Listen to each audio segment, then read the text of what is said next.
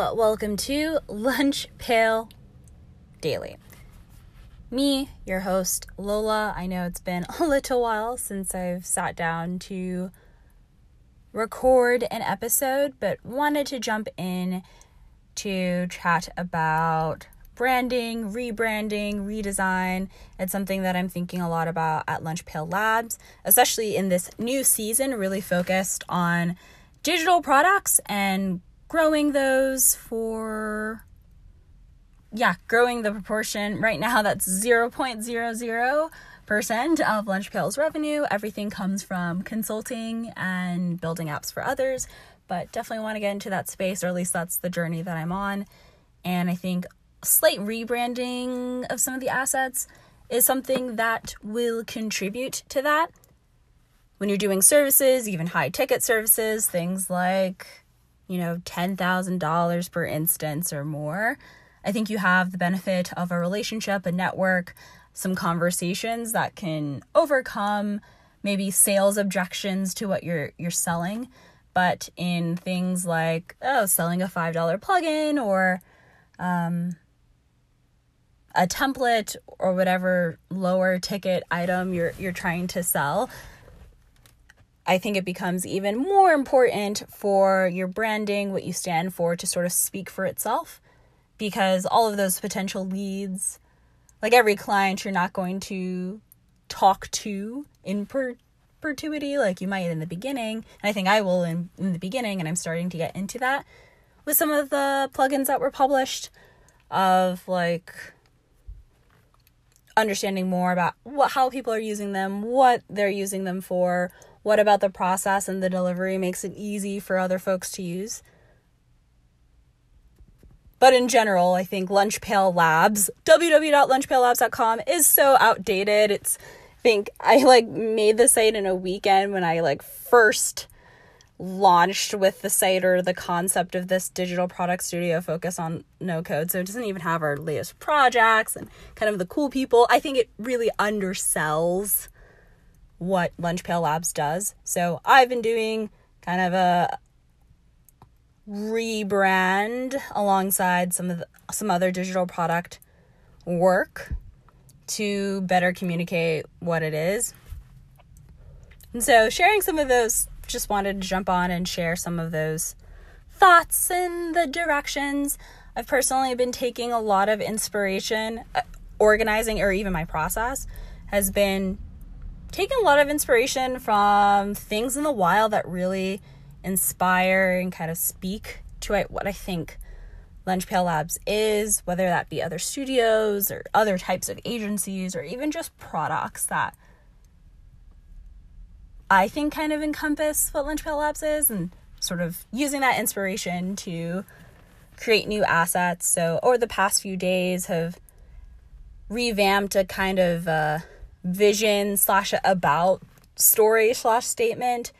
I think some things that are really big parts of Lunch Pail Labs and where we've come from is evolving from a failed startup business. I think is pretty core um, to how we think about helping clients and helping other people be successful and like ownership. And I think that's yeah pretty core to our origin story.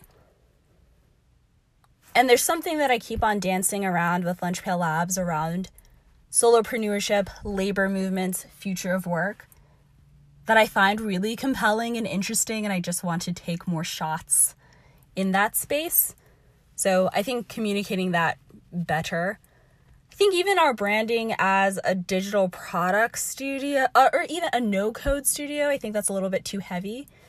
Um, on our site because for the most part our best clients don't really care too much that we do no code. And honestly uh now a lot of the stuff that we do is is no code sure but there's some straight up code stuff that we do. Uh so we're really more so operating in that like low code space. And at the end of the day i think a lot of the things that for the most valuable projects. And I think the types of projects that we'll continue to take on are not just going to be sort of parts of the process. So, oh, come for us for design or come to us for this sort of part, but kind of full stack concept to inception to managing the rollout to managing the product, having product part like being a product partner partner in Lunchpail Labs, and then us also dog fooding our process and our approach to our own products uh, as well is what I see as a medium term kind of direction that we're going. That seems to be helpful because we'll have our own consulting uh, that brings in brings in revenue where we can test processes and approach across different sectors and things, and then almost yeah like pat not yeah and use that process as we are process and assets and frameworks to to things that we're developing at a much smaller scale.